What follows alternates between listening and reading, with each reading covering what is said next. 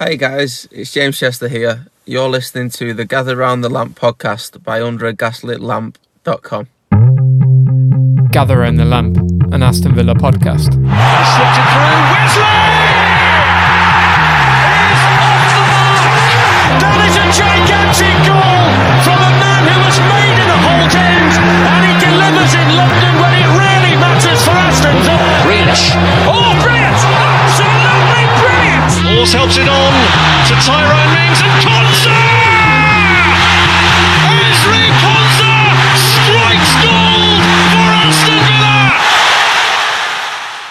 Hello and a warm welcome back to Gather Round the Lamp, an Aston Villa podcast brought to you by UnderAGaslitLamp.com. As ever, we're going to take a quick trip round the Villaverse, taking a look at the Wolves stalemate and looking ahead to Friday's trip to take on Steve Bruce's Newcastle. My name is Andy, and similar to last week, our sporting director has been busy identifying new talent for the podcast, and today I'm delighted that Craig has rejoined us for his second week, and also my new recruit, Dan. So welcome along, guys. Nice to have you back on, and nice to have you on for your debut, Dan. Do you just want to start by sort of telling us a little bit about yourself and what brought you to Aston Villa? Yeah, thanks, Andy, and hi there, everyone. Firstly, I'm disappointed I didn't get the new sign-in treatment. There's been no keepy-uppies in the centre circle. I've not been awkwardly signing a contract in front of anyone. But no, like, my name's Daniel Bettridge. I'm a writer, an author, and diehard Villa fan. I wish, honestly, I had an exciting story to tell you about how I became a Villa fan. I grew up in the shadow of Villa Park, or met Brian Little as a lad. But really, I didn't really get into football until I was early teens, and by then there wasn't a family team to support. The nearest was my cousin, who was a massive, massive Villa fan. So I thought to myself, he supports them. It'll be a good team to support.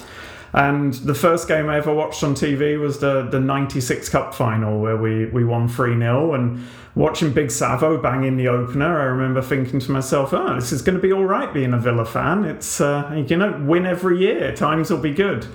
But little did I know that silverware would be the exception rather than the rule. But for 25 years on, or whatever it's been, it makes me feel old. I wouldn't trade it in for the world. Well, maybe some of the years I trade in, but nowadays it's great to be a Villa fan again.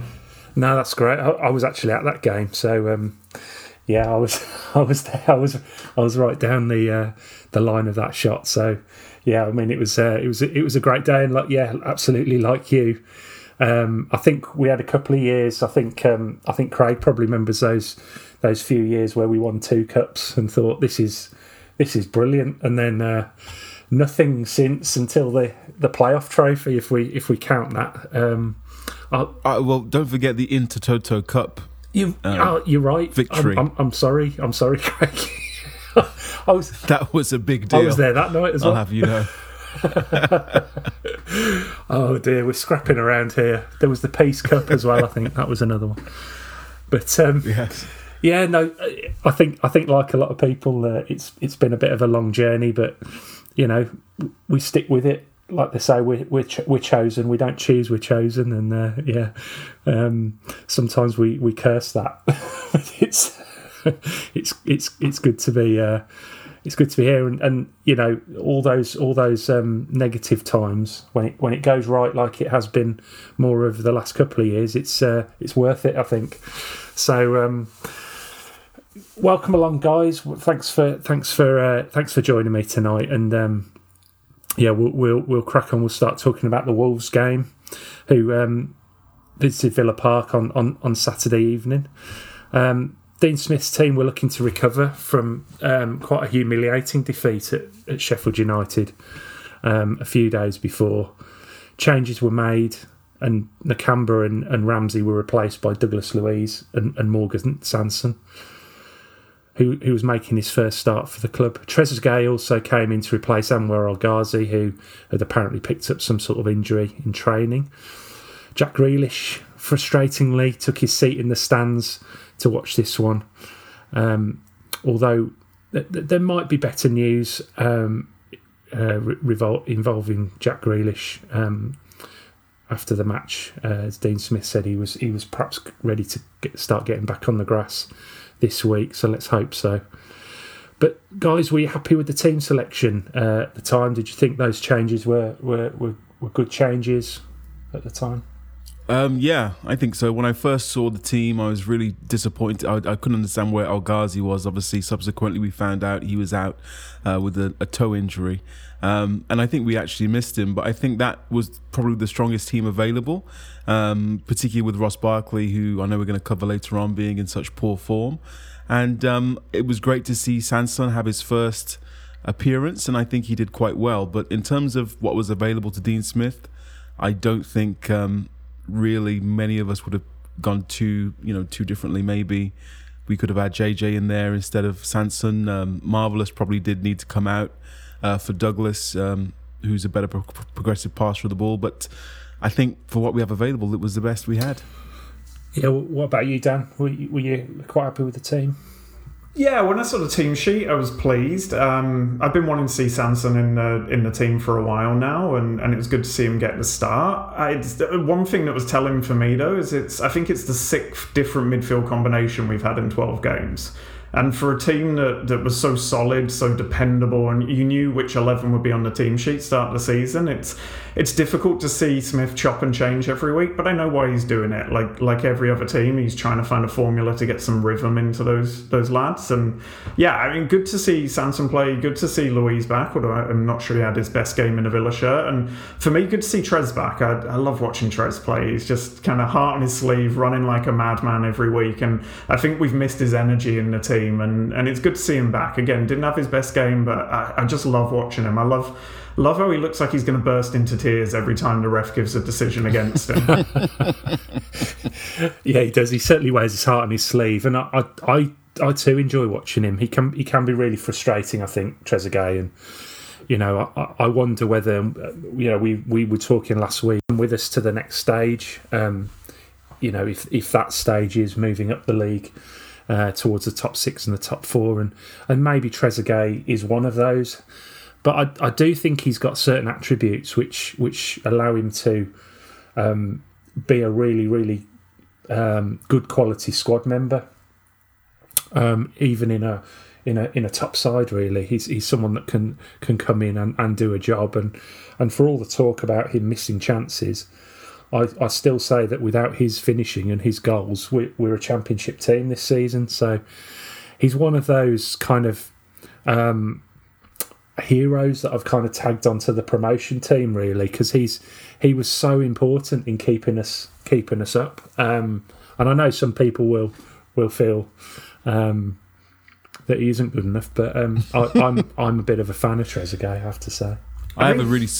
Oh, go ahead, Dan. Thanks, mate. Sorry. I like him. I think it's his work rate that I like the most, because he covers a multitude of sins for others on the pitch. I mean, and I know we're coming on to Barkley, but Barkley's pressing gets singled out a lot. But I don't think that's an issue when Trez is on the pitch. I think Trez kind of, especially down that right, kind of just puts the shift in for us and, as I say, carries a load for the rest of the players on the pitch.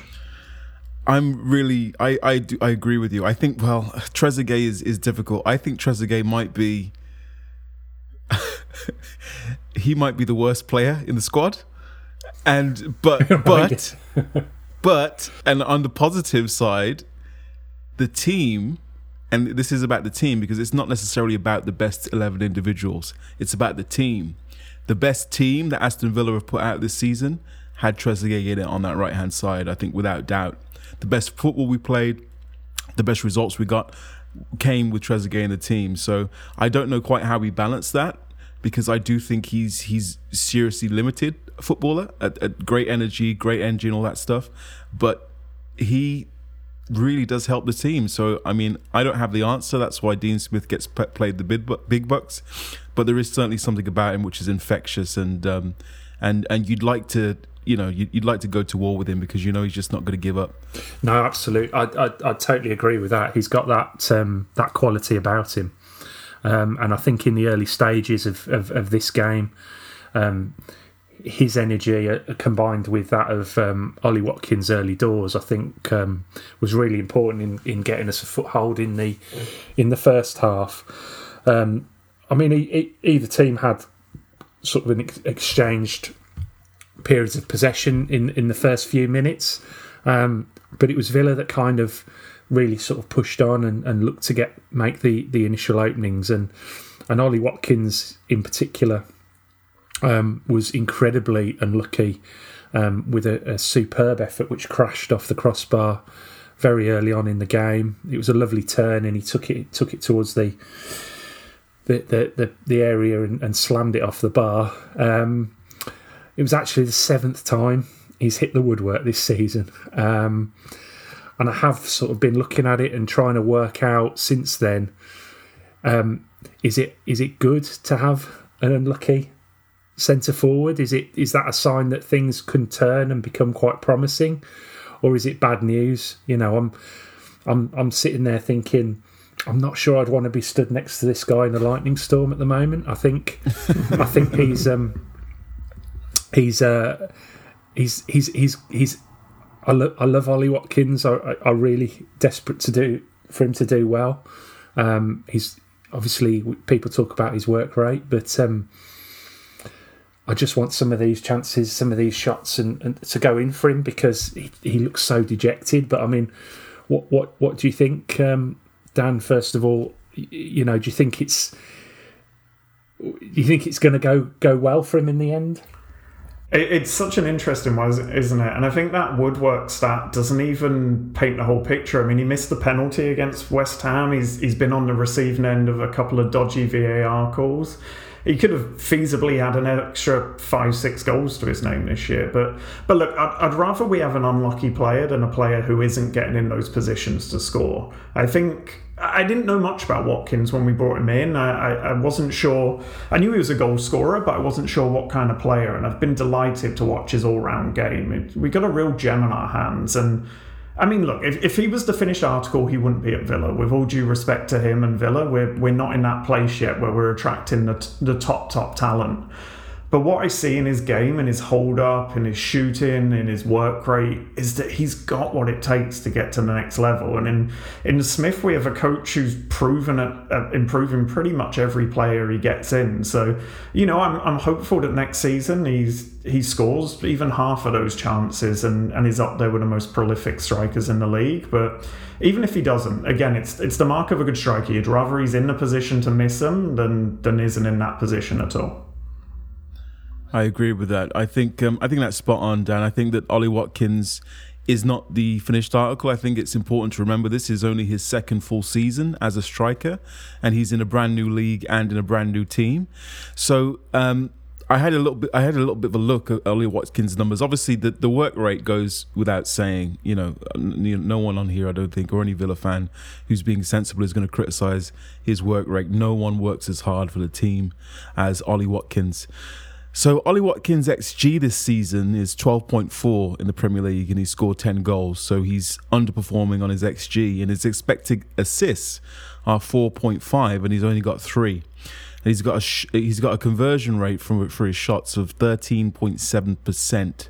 So for context, Harry Kane is 16.84%. So, you know, that's kind of the elite level. But to echo what Dan says, I think that this is a young man who's only going to get better. I think you see a similar career path with someone like Jamie Vardy, who kind of came up through the leagues slowly. And Jamie Vardy probably wasn't at his best until, you know, he was 30 years old, and Watkins is only 25. So I still think there's a lot of room to grow. I think that as a finisher, Ollie Watkins is, and I'm going to get my tin hat on here, ready for the comments. You criticise Ollie Watkins, but no, as a finisher right now, the stats say, and I would agree, Ollie Watkins is underperforming. He should have more goals, but the positive thing is I think next season he will have more goals. I've said this season, I've had a little wager with my uncle. I said this season, Ollie Watkins for 15 goals in all comps. He's already on 12, so I think that's going to be a safe bet, which is an excellent return. I think next season he's going to push 20 goals. I think he's going to take this year, and he's going to come back a different beast next year, and I think he can move to the next level. But that is all to say, he is still underperforming as a finisher this year, and he will and can do better. I think, yeah, absolutely. And I think that's really interesting, just having a look at some of those stats in that context. And the XG stat in particular sort of stands out, because if you say, well, he's underperforming by 2 goals, essentially, isn't he? If I've read that right, I'm not very good at the XG stuff. But 2.4 to be, if you want to be particular. Yeah, it's that 0.4 of a goal that we're going to struggle with. But, if he's two goals down on what is expected, I think there's a case that the 2 goals that were ruled out for offside by VAR were possibly, could have gone either way, really. So maybe there's a case that he's actually on some sort of par, but obviously it only counts if it's given, doesn't it? But I agree with everything both of you have said, really. I think he is the work in progress. I think there is a case for him, although the work rate is top notch, is spot on. I've never seen a striker work as hard as he does for Villa. But I'd like it to be a bit more focused, and I'd like it to be a bit more in the penalty area, if you like. And I know that might sound a bit old fashioned, I suppose, but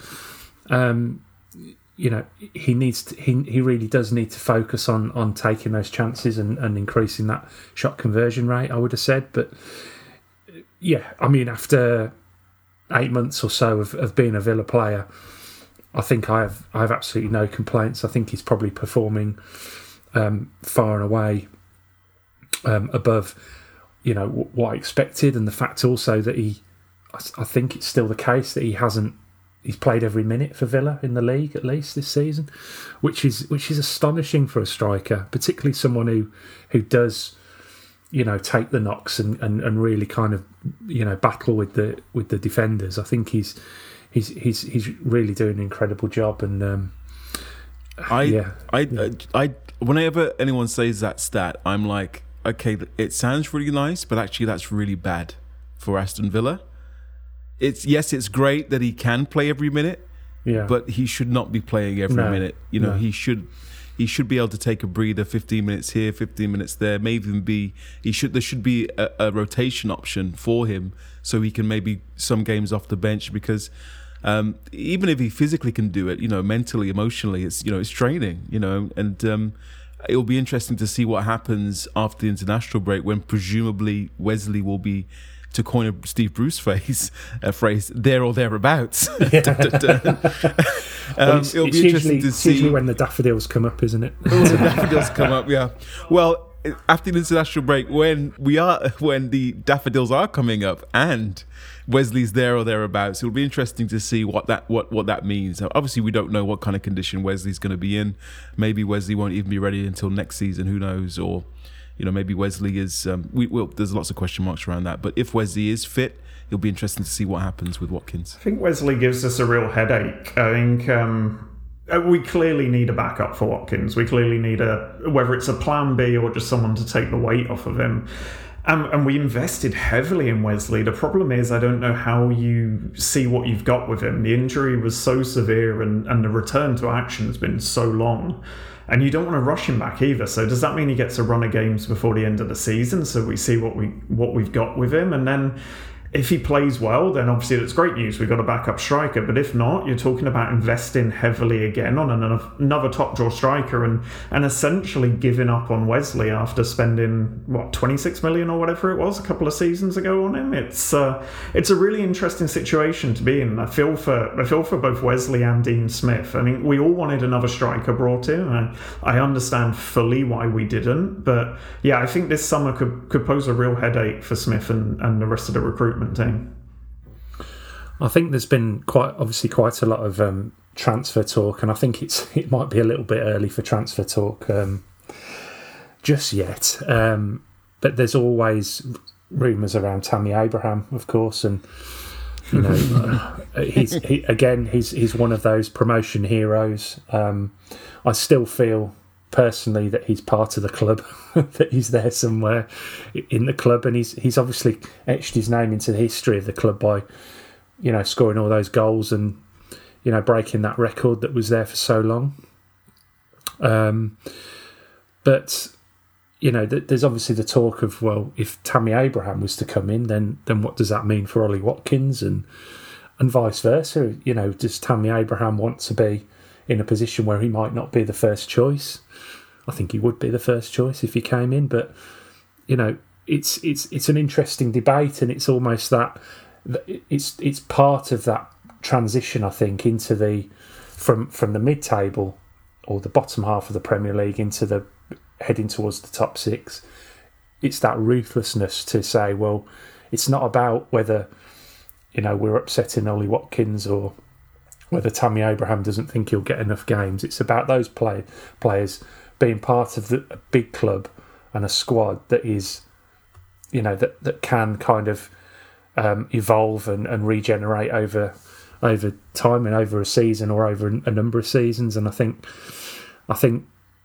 I would certainly be very much in favour of bringing in, not necessarily Tammy Abraham as such, but another striker that would be a genuine competition for Watkins. I don't know what you guys think about that. Well, I think that will happen. I think that what we could see with Wesley or Tammy Abraham or whoever comes in the summer, because I'm sure regardless Villa are going to sign another striker. I think we might see, as we did at the end of the Wolves game, Ollie Watkins moved to one of the wings. And I think that he looked really good on the left wing. Obviously, that's a position that he's played, he's familiar with. And if Jack is in the number 10 role, you would have no problem with having a front three of Abraham, Watkins and Traore, for example, or our friend, the workhorse Trezeguet. You know, that'd be great. So I think Watkins because he's a fluid player, you know, he can play across the front three. It's not necessarily either or. And I think we saw when Sanson signed, there was lots of hand-wringing amongst the Villa fan base. Well, who's he here to replace? He's not here to replace anyone. He's here to build the squad and provide competition for places. No one, unless their name is Jack Grealish or Emi Martinez, probably Konsa and Mings, no one, you know, other than your star players, no one should have a divine right really to walk into that team. And there should be pressure on Watkins. There should be pressure on Barkley, as there has been. There should be pressure on all the players. Perform, or you take a seat on the bench. I think you make a good point. I mean, you know, Sanson's a prime example. Who's he going to replace? We're almost as the mindset of Villa fans. I can't remember the last time we had a squad crammed full of quality players. Could name you a starting 11 of quality players, but not a squad. So we're almost not used to this idea of having strength and depth, and I think we still don't have it now. So it's, you talk about, oh, you know, what if we had Abraham and Watkins, who will we choose up front? It's a great situation to be in. Who wouldn't want to be in a situation like that? And I think it shows how much we've come on as a club, that we're not just talking about starting 11 anymore, but we're starting to dream about squad depth and having two quality strikers and who would play with who and how would it work. And yeah, I agree. I enjoyed watching Watkins play on the left, even if it was a brief cameo, and I'd like to see that a little bit more as well, because his work rate like really translates to the left hand side as well. Yeah, absolutely. And I mean, obviously, you know, we'll perhaps talk a bit more about squad depth as we go through today. I think, obviously, getting back to the game, we did dominate most of the first half, and we got into some good positions and really early again in the game, about 15 minutes. It was a nice little free kick sort of touch down the left hand side, and Traore, you know, in quite a lot of space, whipped a lovely ball into the box, which Ezri Konsa sort of controlled and then slammed against the bar, I think, or the post. It was a really good opportunity. I think it has to go down as a missed chance, even though there was an element of misfortune about it. Dan, I know you wanted to sort of pick up on Ezri Konsa and, you know, perhaps what the future holds for him, particularly in the case of Gareth Southgate's England plans, either before the Euros or later on. Yeah, I think firstly on that Konsa chance, where's Tyrone Mings to deflect it in when you need him? It's that's what we need to set up from all corners from now on. But yeah, Konsa has been fantastic. I think he's up there with Matt Targett as our most improved player this year. And what I love about him is you hardly notice him in a game. He's not a chest-thumping, last-ditch tackle kind of guy. He just glides around the pitch, snuffing out danger when it's there, and looks like he barely breaks a sweat during the course of 90 minutes, and that's class. And I think on form, probably the best English centre-back in the league right now. It's hard to think of anyone who's performing better than him. Will that translate to a spot in the Euros? I'm not sure. It's maybe a bit too soon for him to catch Gareth Southgate's eye, but I'll tell you one thing that I love, and it's that I could imagine England's starting centre-back duo being Villa's starting centre-back duo, and to even be in a position to make a case for that argument is kind of crazy to me. I think him and Mings are a great partnership, that really nice balance between power, aerial ability and pace, and yeah, I'm delighted we've got him, and I hope we tie him up to a longer term contract soon, because I think he's going to be class for years to come now. Yeah, he's an absolute Rolls Royce of a player. I think you're bang on. I think that the one thing probably in Konsa's favour is that he has been with all the England youth groups. He's won youth caps, and he's also won trophies with the young England underage teams. And Gareth Southgate loves that pathway. Gareth Southgate loves bringing players through. So I think that augurs well for him. But I think that he's undeniably going to be, I think he will be England's first choice centre-back probably within 3 or 4 years, probably by the next major tournament. Whether it comes this season or not, I don't know. And you know, I think it almost doesn't matter. I think that Konsa is going to get there for sure. I think that allegedly Portugal are sniffing around because he has Portuguese heritage, so that might accelerate things. But yeah, I think Dan's absolutely right. In terms of improvement, you know, this lad came in and where he is now, and also, you know, Dean Smith keeps saying he has not hit his ceiling yet. Konsa still has a long way to go, and it's really exciting to have him at Villa, and hopefully, yes, we can tie him down, because for sure the Sharks will come circling soon enough, because he's that good. Yeah, I totally echo, you know, what you both said. I think the thing I really like about him is he always looks angry. He always looks miserable. And that's a great thing. You know, it's a great thing. He just doesn't. He's never resting. He's always tuned in. He's always clearly him and Mings have a. You know, that Mings is the top dog, you know, in terms of perhaps the organisation side. But I can see, I think Konsa probably on talent and ability is probably ahead of Mings in that respect, and they just make a wonderful partnership. You never feel like you're going to get caught out as such with either of those two. And I know there was a long period of time during the start of the season where, you know, Konsa wasn't. No one had dribbled past him. I think that's changed now, but I mean that's you know, that is the kind of Van Dijk kind of trait, isn't it? Where, you know, and it's a bit kind of lost in the modern game. I think that idea that defenders can be like a brick wall in front of their goal, and he is just going to get better and better, isn't he? If he can stay injury free, you know, and he can kind of keep progressing and keep his head level as well. I think that's important. I certainly hope we get him tied down to a contract, because I'd hate it for.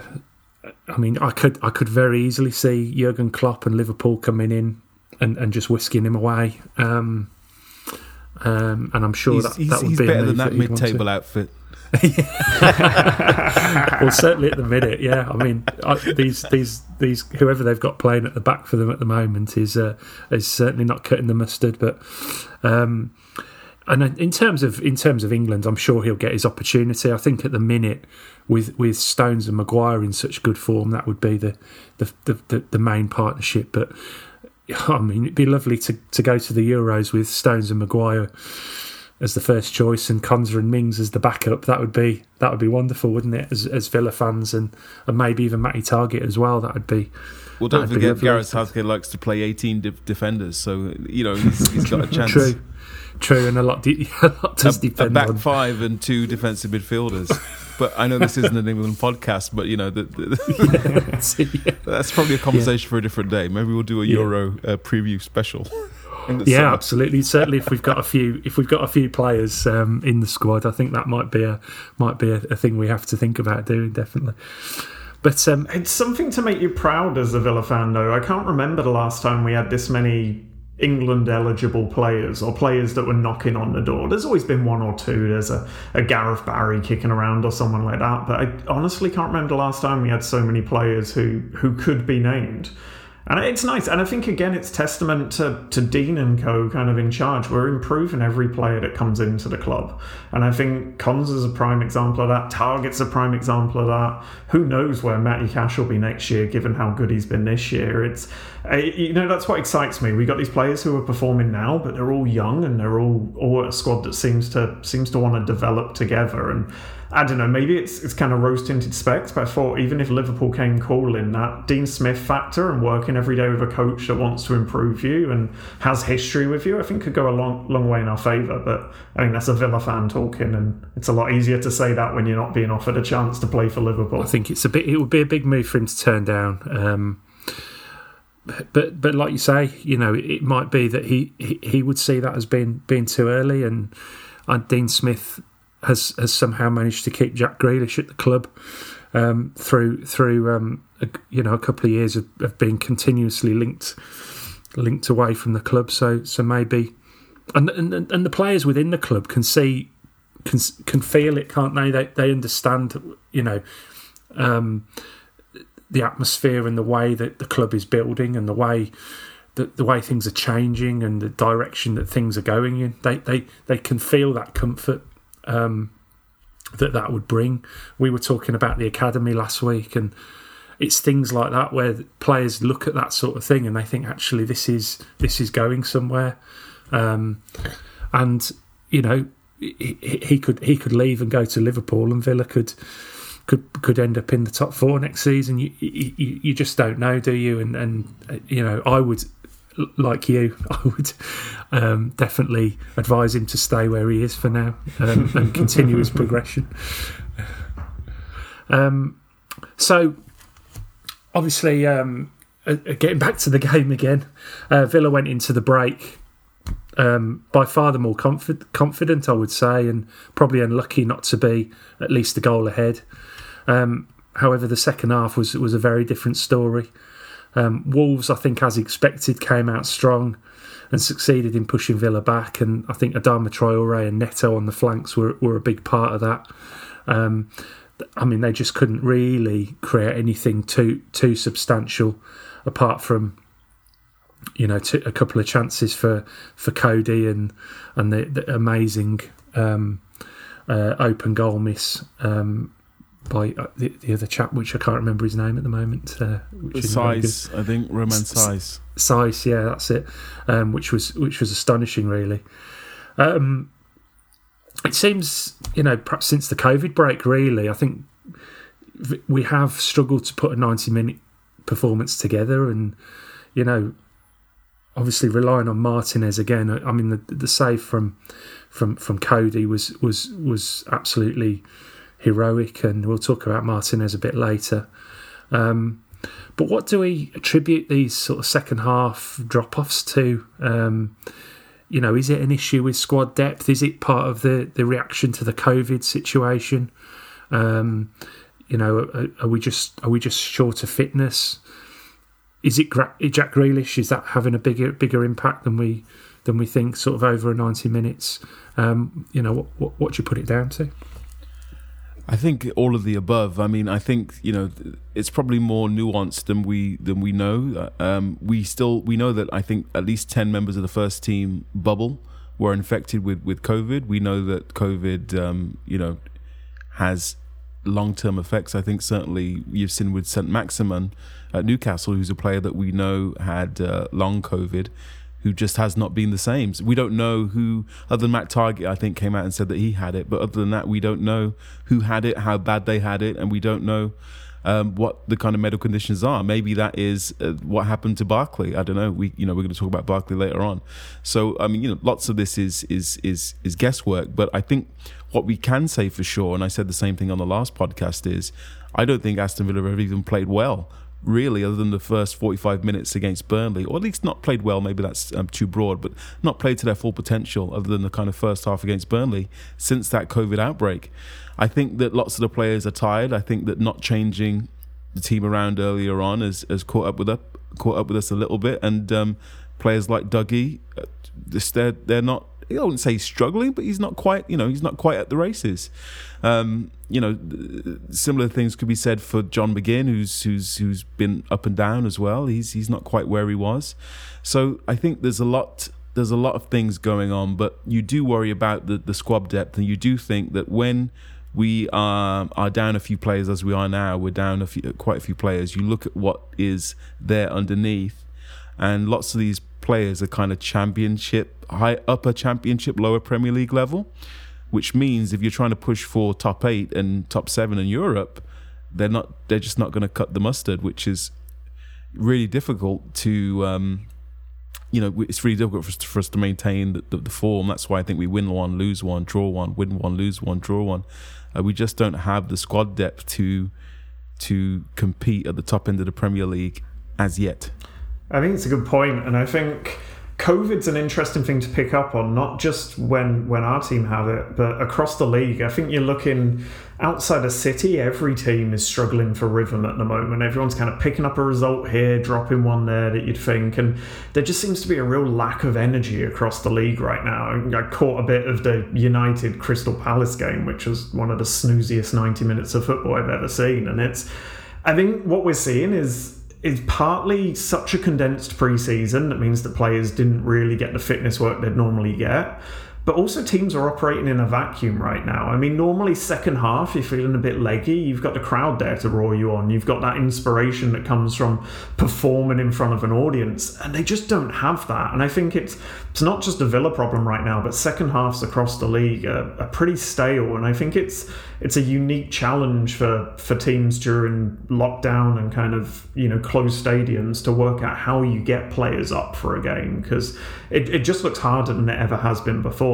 The one thing I would say, though, is we're not playing well in second halves, but we're grinding out clean sheets, which is a nice habit to be in. Last year, when we didn't play well, we conceded 3 or 4 in 10 minutes. This year, we're giving up chances, and mixture of luck and judgment, we're holding on to that clean sheet. So, even though we're not playing well, and I'd agree with Craig, I don't think we played well this year. Like, maybe the first 45 minutes against Burnley, maybe the first 45 minutes here.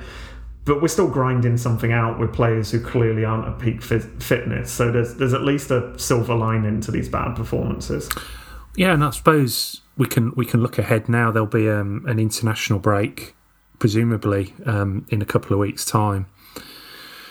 And that will then give players maybe a chance just to reset, at least the ones that aren't having to go away for international duty. And I think South America have cancelled their internationals, so that will do us good, I think, certainly in terms of Dougie and Martinez. But it might just give us an opportunity to reset a little bit and have a little bit of a mini version of lockdown last year, maybe, and look at sort of where we're going with things. It might do us do the whole squad some good. But I mean, picking up on the point about squad depth, it's a really interesting one, isn't it? Because as we've just talked about previously, when you try and increase your squad depth, you obviously you're trying to bring through better players all the time, or improve the players you have to a certain level. And I think Dean Smith has certainly done that with the likes of players we've seen come in this season and do a good job, like Nakamba and Courtney Hawes, have both kind of, stepped up to, and Anwar El Ghazi obviously as well. He's also in that category. But ultimately, it's about sort of signing better players than the ones you have, and you get into that sticky situation again about, well, you know, do you decide? When do you decide that McGinn isn't cutting it and we need someone better than him, or Mings, you know, or Watkins, or whoever? So it's a really difficult balance, isn't it, to increase those, to improve that level underneath the first team. What do you? I mean, Craig, what do you kind of make of that? What do you think about that? I think you throw down the gauntlet to the players. I think you say to the players, you know, this is not. I think Aston Villa in its recent history has been a kind of a retirement home. It's been a rehab facility for kind of, you know, lost toys. You think, there we are. It's a nice payday. We, you know, it's comfortable living. It's not that anymore. It's like, okay, we are pushing. The owners have been very clear, and they said it from the beginning. So it's not like they've just piped up now that we're doing well. They said it when they took over, when we were, you know, in the Championship under old Brucey. We want to be a top 6 Premier League club, and we're going to put things in place to do that. So I think you put the gauntlet down to the players. You say to John McGinn, you know, I love Bissouma, for example, at Brighton. You know, if we sign a player like Bissouma and say, look, lads, the shirts are up for grabs, and then it means that players like McGinn or Trezeguet and people like that, it's sink or swim. Either step up to the level we're going to, or you know, you're going to play elsewhere. And it's not, and you create that competition, and some players will thrive on that, and they'll climb different levels and do things they've never done before. And other players will kind of wilt, and they'll be moved along. And I think we've almost seen that with Engels, actually, within our own. Within our own team, Engels came in as first choice, and everyone was saying, this guy's great. Look at him and Mings, nice, decent partnership. This guy's a bargain. He's going to go on and play for Belgium. You know, form and fitness issues. Konsa has come up. Engels hasn't had a sniff. And that's how it can now he might be moved along, you know. That's how it can change. Konsa has taken Engels' shirt and said, you're not having this back. And that is what we need in every position. We need players who are going to step up and who are going to demand to be in the team and say, take my shirt from me if you can. And I guess, you know, it's how you go about that, isn't it? And, you know, it's always, for me, it's always about you improve the first 11 every summer. You make 2 or 3 signings that are going to improve that first 11, and everything else drops down, and that then in turn kind of improves the quality that you have on your bench. But also, we're in a situation perhaps where it's coming the other way as well through the academy, you know, and some of these players, you know, Philangini Bides was on the bench on Saturday. We've had Chuko Emeka on the bench. We've had Kesler Hayden on the bench. Obviously, Louis Barry is everyone's favourite, and he will be involved probably next season. I would think he'll be in the first team if he's not out on loan, or the first team squad, I should say, if he's not out on loan. So, you know, there's several ways of doing it, I suppose. And you know, it's a really, for me, it's a really difficult balance. You know, once you get to a certain level in the Premier League, it's how you then get to the next level. You can get from the middle of the Championship to the middle of the Premier League fairly easily, with a reasonable tailwind. It's when you have to take that next couple of places. And you know, even I remember back in Randy Lerner's day with Martin O'Neill, that was something they found incredibly difficult, is how do you get from 6th to 5th? You know, that's potentially another 100 million or 150 million, and even more nowadays. So it's incredibly difficult balance to achieve, really. But I mean, just to finish off with the Wolves game, you know, late on, we had a chance. Amazingly, after a backs to the wall for the whole 45 minutes, we had a chance to take the points. And first of all, Watkins had a shot blocked, only to see Ezri Konsa blaze the rebound wide as he volleyed it, you know, really late on. It probably overall felt like a point gained, or at least a fair result on the balance of the two halves. And of course, we've now reached the magical 40-point mark. only 12 games to go, but to reach 40 points at this stage is, you know, I think something to be celebrated. Or do we think maybe that this is just a minimum requirement for the squad?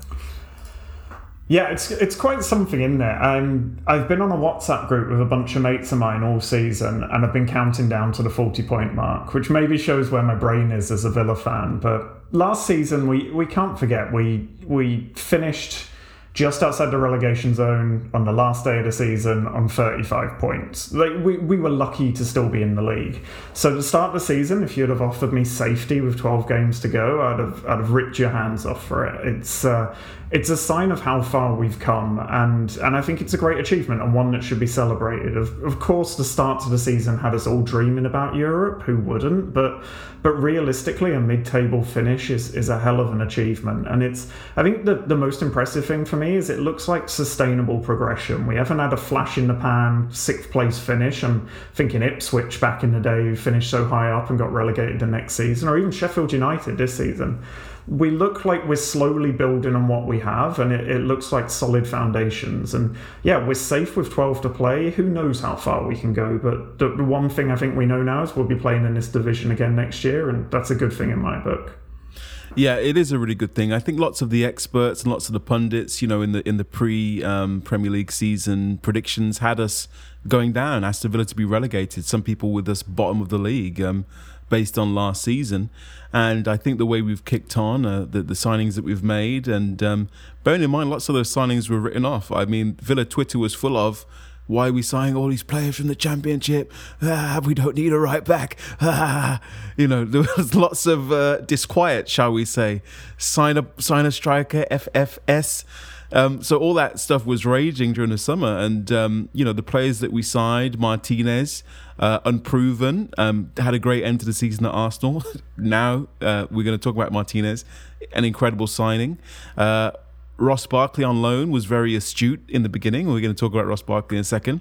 Ollie Watkins is ever improving. And again, I'm putting my neck on the line here. 20 goals next season for Ollie Watkins. And obviously Matty Cash, you know, lots of people didn't think we needed a right back. Dean Smith did, and Dean Smith was right. So some really incredible progress that we've made, and to be safe with 12 games to play is really important for the fabric of the club. This is a Premier League club, and one thing that the chief exec Christian Perslow said is that you can't really start competing in the Premier League until you've been in there for at least 3 years, just because of the FFP and catching up on wages of where everyone else is. We are going to have those 3 years in the Premier League now, so I think it's really augurs well for what we can do in the summer.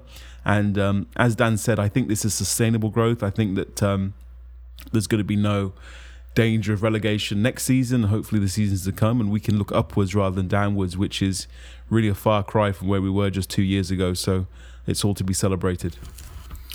Absolutely, and it is those foundations. I mean, the club just feels in an incredible position, doesn't it? With the owners and obviously with Perslow, who, you know, I'm not sure I'd want to go out for a beer with him, but he's you know, he's certainly, not unless he's paying.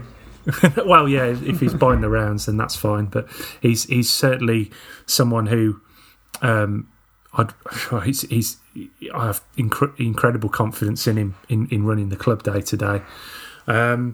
So it just feels really good. And the 40-point mark, you know, this is something we haven't done for so long. You know, this is something that's even those last sort of 2 or 3 years in the Premier League before, it just didn't happen, did it? And you know, we've done it. We've kind of thrown that monkey of being a you know, a lower league Premier League team off our back, and it just looks like we are going to progress.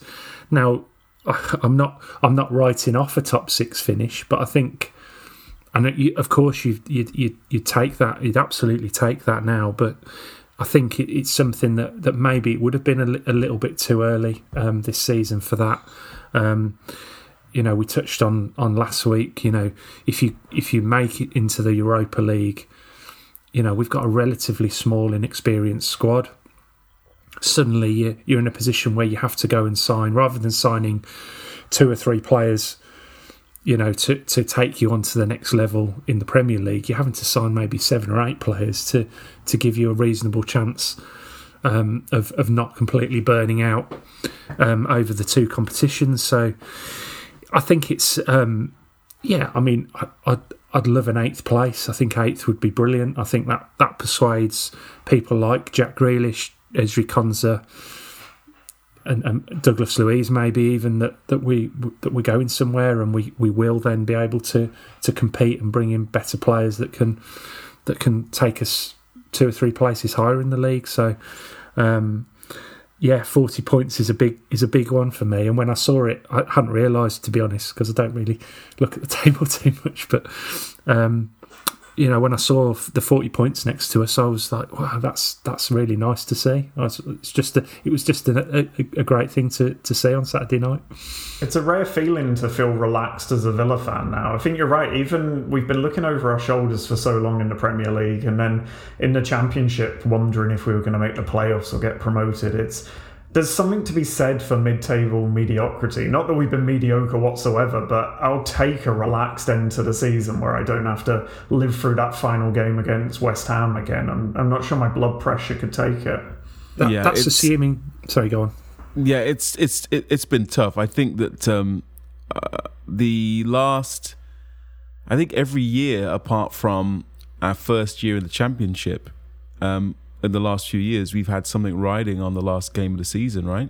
We had 2 playoff finals, and last year we stayed up, on the last day of the season, thanks to a draw at West Ham. So, there could still be something riding on the last game of the season for Aston Villa this year, but for it to be a potential European qualification rather than oblivion in the Championship again is certainly a welcome change. Yeah, absolutely. I totally agree, and it's just nice to be at that end of the league, isn't it? And that end of the football pyramid, really, rather than sort of scrapping around, with desperation. I really enjoyed our couple of years in the Championship. Oh dear! But it was desperate. It was like gritted teeth every week. We have to win this game, and it was. It was fun at times, and we had some good times, and much beer was consumed at Wembley for 2 years, but it wasn't what I would call pleasant, and maybe that's not what you want from following a football club, but sometimes you need the heart rate to drop a little bit, so you can engage in normal life as well, and it's good that this season we're going to have that, and I'd love it if we have to beat Chelsea on the last day of the season to qualify for the Europa Conference or whatever it's called next season. Then I'll be more than happy. Just getting on to something maybe a little bit less positive is it feels like we have to again discuss Mr. Ross Barkley. He came on. And the second half replaced Morgan Sanson, who looked like he picked up a bit of a knock, and slotted into the number 8 position, sort of just a bit more withdrawn from what his usual number 10 role. So he's probably not entirely suited to that. Looking back, he just seemed like such a positive signing for the club, someone that can take us onto the next level. That level of quality of player that we've perhaps not been able to attract for a good number of years, going back to O'Neill's time, really. But it seems like his loan is in danger of really fizzling out and becoming quite forgettable. Craig, where do you see this going? And is there any chance, do you think, that he could convince Villa to sign him permanently over the next 12 games? Yes, there is a chance, but I think the trajectory doesn't look good. I think that I try and look at the wider context and not have too much recency bias, but his performances since his hamstring injury, I think, have been. It would be kind for me to call them poor. I think that's a nice way to say it. And looking at him, on Saturday against Wolves, his major contribution was to put a wonderful assist through for Conor Coady to nearly put us 1-0 down. I mean, that was his notable contribution, and that's the truth. Yeah. And again, we had the COVID discussion earlier, and I'm not going to make light of it. I don't know what's going on with Ross Barkley. I don't know if he had COVID and he just, his lungs aren't working properly. I know he's asthmatic as well. I don't know if he's got the kind of Michael Owen thing. I think Michael Owen came out last year and did a very candid interview and said, he was scared of running, because of his hamstrings. He just knew he was going to tear something. So he would never sprint. He would avoid certain things. And, because he knew his body couldn't do it. So has that hamstring injury, psychologically really damaged Ross Barkley to the point where he doesn't believe that he can go full tilt because his hamstring's going to go on him. I think his hamstring just went against Brighton, taking a free kick. So I want to give him the benefit of the doubt as much as I can, and I will couch everything I say, and I don't know what's going on, but clearly there is something going on. Clearly he is way off it, and whether that's physical, emotional, a combination of the both, or medical, I don't know. But in this circumstance, Aston Villa cannot sign Ross Barkley, even if it was, unless it was on a free transfer, really. Then maybe you take the punt on the wages, because he's making about 120 a week, which is a lot of money for us. I think he's our second highest paid player after Jack Grealish. So he is supposed to be our person who steps in when Jack is out, and he becomes the talisman, and he's been an albatross. I hope he can turn it around in the next 12 games, but judging on his recent performances, I've seen nothing to suggest that he can recapture that early season form. So I think he has to go back to Chelsea on that basis. I really feel for the guy. The hamstring injury was a real sliding doors moment. He just seemed to be picking up form, picking up fitness. And I think he was getting what he wanted out of the loan move, which was a chance to prove himself, get a shot in the England setup for the Euros, kind of really get his career back on track. But that hamstring injury has just derailed him, and I think derailed Villa too. And the one thing I disagree with Craig on is that I'm not sure we were ever in the market to sign him. I think if he'd have had a great season, he'd have been out of our price range. And I think if he had a bad season, as you say, he's too expensive, doesn't really fit the Villa model these days. So in that regard, he may have been a bullet dodged, because we know he's kind of injury prone. But I do feel for the guy, because this was clearly a move intended to reignite his career, and I think it's a bit unfair that he's come in for some flack from Villa fans. We know fans will give players flack anyway, but it's the hamstring injury and COVID, it's just been a nightmare for him. And there is that sliding doors moment, as I say, where he doesn't get that injury and we continue playing that exciting football. But the thing it's shown me is there's a need for a 10 at the club beyond Jack, and I think that he's, even if we don't sign Barkley, set the template for a player that we'll look to sign in the summer. And something that was a comment that was made, I think, initially by one of our friends at the Birmingham Mail, James Rushton, who was saying that he felt that maybe Barkley was almost a template loan signing, where he might be brought in on loan so we can essentially find out what we need from that type of player, and then go into the market in another way and sign a similar type of player. I guess this kind of thing happens a lot and happens all the time. I think sometimes, that kind of approach doesn't take account for the actual individual, the person, and what they bring. But it's an interesting idea that maybe he's a player that has been brought in to kind of almost elevate us to a new level. But we're not actually going to use him after that. We're going to go out and find someone else to play in that kind of role, and maybe was always the option. Although I think if he'd have managed to continue his form that he was in without getting injured, he could have been that man as well. He could have been the player we turned to, and so who knows? Well, there were rumours that he was going to be in that England squad, just before he got injured, that he had made, that's why I say I try not to have too much recency bias, because he was you know, his performance against Arsenal, you know, against Liverpool, that, you know, he's getting the ball, he's charging at defenders, he put one past, I think, was it Andy Robertson? Or no, put one past Van Dijk. Van Dijk kicks him in the air. Ross Barkley sprinting through. We're not, that player is not there at this moment in time. So, you know, it hasn't been a complete disaster. It hasn't been a Danny Drinkwater. But because he has certainly contributed, you know, he got the winner at Leicester, he got the winner at Southampton, contributed heavily towards the win at Arsenal. So it has not been a complete disaster by any means. But, you know, to sign him would be difficult. And going back to your point about Ashley Priest, I read the article as well, and Rob McKenzie apparently did the same thing at Leicester with Cambiasso, and then they were able to model Cambiasso and find Ndidi, who's a top defensive midfielder. So if they're doing a similar thing here, you know, I'm excited to see who our new number 10 is coming through the door. Hopefully it's Emi Buendia. Oh, I love Buendia.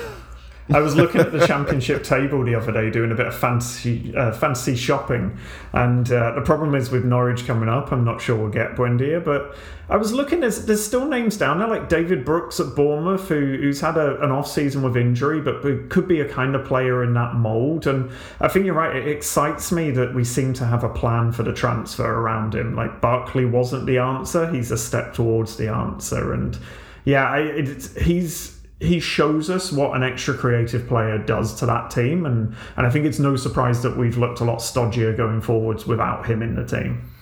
Yeah, absolutely. And I think the thing that strikes me about Barkley is just how different he is to the other players in terms of when say Matt Cash or when John McGinn or Ollie Watkins have an off day, they're still a 5 or a 6, you know, they're still putting in a shift, you know. Barkley's been putting in 2s and 3s, really, and I know we don't usually go that low with player ratings, but, you know, they have been, because he's just been totally ineffectual on the team, and, you know, it's such a shame to see, because, I mean, I've, yeah, as we do, we follow these players as England fans as well, and he was such a bright hope, for England and obviously Everton at the time, and he just looked like the next Paul Gascoigne, and he was going to be a mainstay in that England squad or that England team and have a great career. But it's injuries, maybe it's maybe a bit of attitude, maybe a bit of something else, we don't know, but you know, and as Craig says, we can't fully judge because we don't know all the ins and outs, but it's such a shame to see him struggling and you know, trying hard, I think, but just not getting the rewards and not getting the you know, the touch on things, really, which is such a shame. But I mean, moving on to someone who certainly isn't in that category. It just feels like every week we have to talk about Emi Martinez. Another incredible match-saving performance from the Argentine goalkeeper, who still hasn't played for Argentina, by the way. So he could switch to England if we're in the market for a keeper. He's just been an incredible signing so far, hasn't he? And it always sort of, it's always a bit jarring, I think, when a goalkeeper wins man of the match or even worse, player of the season. You know, it kind of says something about the team at times if you pick your goalkeeper for these kind of honours. But there's just an inevitability about it with him because, you know, it's not like Villa are defending badly or playing badly, but this guy is just pulling out save after save after save, and he's you know, dominating his penalty area. You know, just a couple of questions, really, just for fun. But you know, first of all, where do you rate him in the Premier League? But also, have you ever seen a better Villa goalkeeper in the years you've been watching us? Well, I think Emi Martinez has been an incredible signing. I mean, I think that where does he rate in the Premier League? You know, towards the top for sure. I think that Edison, you know, has slightly better numbers, but Edison also has far less to do. You know, they used to say about, you know, David Seaman and Peter Schmeichel back in the day. I'm not comparing him directly with those players, just as an example that, you know, a goalkeeper like that is worth 10 points a season. And Emi Martinez has already probably been worth 10 points for Aston Villa this season, and maybe even more. So where does he rate in the Premier League? I think on form, he might be the best in the league right now. That doesn't mean that Edison, Alisson, etc. aren't great goalkeepers. It just means that on form right now, I think there's no one better, certainly, than Martinez. And also just the command that he has. He comes out, he catches everything, he claims everything. And what I really enjoyed about him was the fury on his face at the end of that Wolves game. You can see he was disgusted that we had drawn 0-0, and that's what I like to see. I like that. I imagine he went back into the dressing room. I like to imagine he went back into the dressing room and read them the riot act, you know, what the hell do you think this is kind of thing, because he's a winner and he wants to be at the top end of the Premier League, and he will be, hopefully, with Villa. Have I seen a better goalkeeper? I mean, it's really, I think Martinez has only played 20 games. Obviously, Brad Friedel, Mark Bosnich, David James, even, other than the cup final, was a very good Premier League goalkeeper for Aston Villa.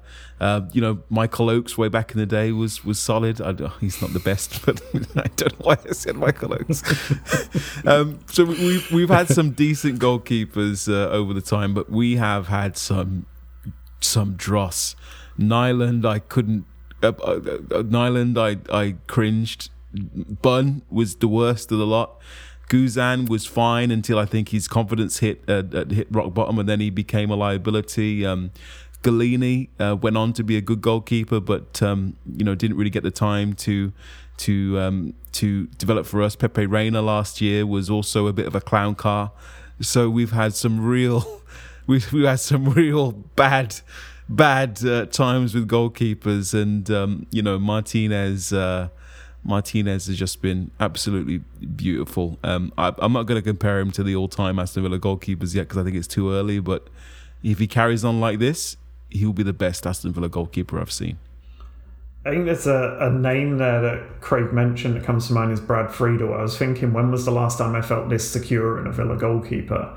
And I think it was Friedel. And I think Martinez, if I'm right in saying, is now one clean sheet away from Friedel's Premier League record of 15 for Villa. And yeah, it's very similar. I mean, different age, different countries, but it's that winning mentality. He seems to care so much. And I've read a lot of interviews with him where he dissects saves that he didn't make, and there's always stories of him staying late for training to get shots pinged at him from angles that he's let him in before. And it's great to have a perfectionist like that between the sticks. I think it raises everyone's game. And we were talking earlier about confidence, and it's amazing how much easier I feel when a cross comes into the box. Last season, every time a ball went into the box, I was gritting my teeth, kind of tense, white-knuckling it. But every time now, you're like, Martinez has got that. It's not a problem. Martinez will get that. And it's when he gets beaten, I'm almost shocked that someone's managed to sneak one past him. He's that good. And I'm still staggered that Arsenal let him go. I'm staggered that they let him go for the price that they did. He looks like an absolute bargain now. And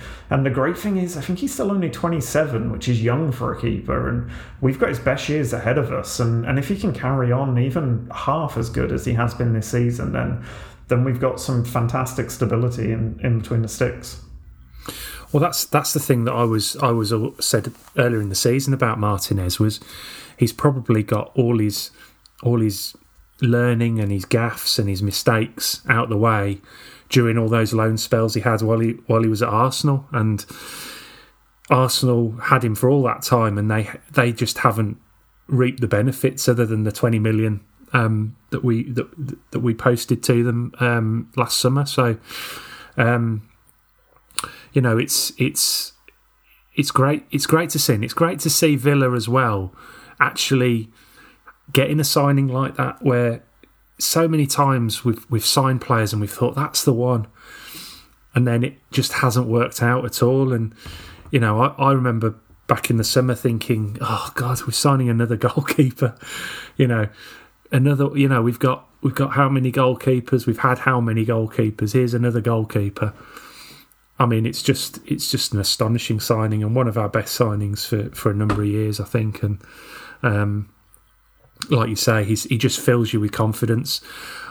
you know, the next test for him will be next season, defending his goal in front of the Holt End, because that can be, that's made a few goalkeepers wilt over the years, and you know, we'll see how he goes, but he will get a massive reception the first time he runs towards the Holt End. It's going to be pretty spine tingling, I think. I can't wait for that day, I have to say. But I think it's just an excellent signing, and for me, whether I think I agree with Craig, he's it's too early to tell in terms of Villa. I think he's the best goalkeeper in the Premier League at the moment, and that save that he made from Conor Coady was out of this world. But how many times have we said that this season? You know, just performing absolute miracles for us. So incredible stuff. Another one as well, a bit like the signing of Matt Cash, you know, because we had Tom Heaton coming back from injury. Jed Steer had come back from injury. Lots of people were saying, a goalkeeper? We don't need another goalkeeper. We've got Tom Heaton. And Tom Heaton, good keeper, but Emi Martinez is different kind of gravy. And that is a great thing, you know, the age that Dan mentioned. He's so young that he could be our goalkeeper for the next decade, which is incredible. Definitely. But, I mean, looking ahead now to Friday night, Villa travel to the northeast to take on Newcastle. They are absolutely in a relegation scrap now. I think Fulham are really starting to put the pressure on them. You know, they are going to need to beat us, and they're missing a lot of their main players, Callum Wilson, Saint-Maximin, you know, possibly some others are missing as well. However, this does feel like classic Aston Villa danger zone territory. Jack Grealish could be coming back, but it does feel like one of those banana skins, particularly with the chap that's going to be sat in the opposing dugout. How do you see this one going? Expecting a positive outcome? Yeah, I am this time. I think anything less than a win here will be disappointing, but we have managed to lose and draw with Burnley, who are a desperate outfit, and we lost to Sheffield United last week, so I'm certainly not going to take this one for granted. I actually think this is probably a game for Ross Barkley. Newcastle put the least pressure on the ball than any other team in the league, so Barkley will have the time and the space. You'd think Grealish will probably demand to play because he's going to want to be in that England squad, and Southgate is going to pick him if he's not fit, so I mean, I wouldn't risk Grealish for this game. I would like to think we have enough to beat Newcastle, particularly with Newcastle's injury list without Jack. I'd rather he take his time and be fit for the run-in and also the Euros, because I think he deserves that. But yeah, you know, there's no dressing this one up. Anything less than a win against Newcastle, a heavily depleted Newcastle, is going to be a big disappointment. Look, I hope Jack plays, if only so we don't have to see what fashion choices he makes this week. I don't know if you saw the shots of him in the crowd, but a purple bomber jacket, not a good look on Jack. But I agree with Craig. Newcastle are a team we should be beating, but interestingly for me, there's always a little extra edge around this game. I mean, Villa and Newcastle fans don't love each other that much, so you've got a bit of a checkered history, and the Steve Bruce factor pays into it as well, and I look at Bruce and Newcastle and just thank our lucky stars that he's not Villa manager anymore. And you know, we all went through those dark days with him and Summer of Football, and we saw how limited it was. And kind of going there now, it's nice to be the progressive team going there expecting a win rather than turtling it and hoping that we get something out of it. And same as Craig, I hope we rest Grealish. I don't think we will. I think with an England camp round the corner, he'll play no matter what. And I think that even with or without him, we should have enough to beat Newcastle. And, you know, last season, I think we played some of our best football against Newcastle too. I'm thinking the game where Hurahan kind of led the charge, got the free kick against them. So, I don't know. I felt this confident going into the Sheffield United game and the Burnley game. So, I'm not exactly a token of knowledge here, but I think we've got enough to beat Newcastle. And if we don't, then there's going to be an interesting chat on the podcast next week. Absolutely. And so, as we always do at the end of these podcasts, we'll just keep it nice and short and sweet and do some score predictions. So, go on, Craig, what are you saying for Newcastle? 2-0 Villa. 2-0 Villa. Dan? I was going to go 2-0 Villa, but I'll go 1-0 Villa. Okay, I'm going to go 4-1 Villa. Ooh.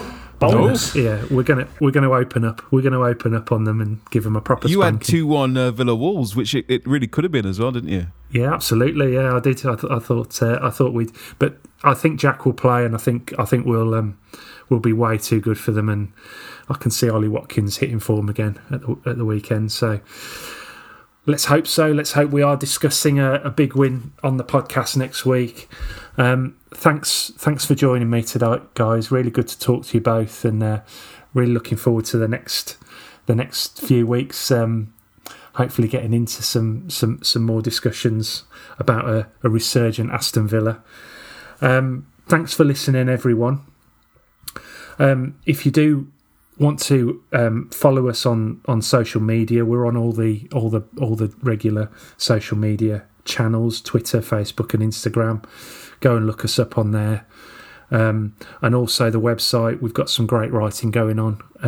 If you haven't checked it out, it's UnderAGaslitLamp.com, and there's some always excellent writing on the website about the Villa, about the first team, about the academy, and of course about the Villa women as well, who are heading into a really key time as they try and stay in the Premier League themselves. So check that out.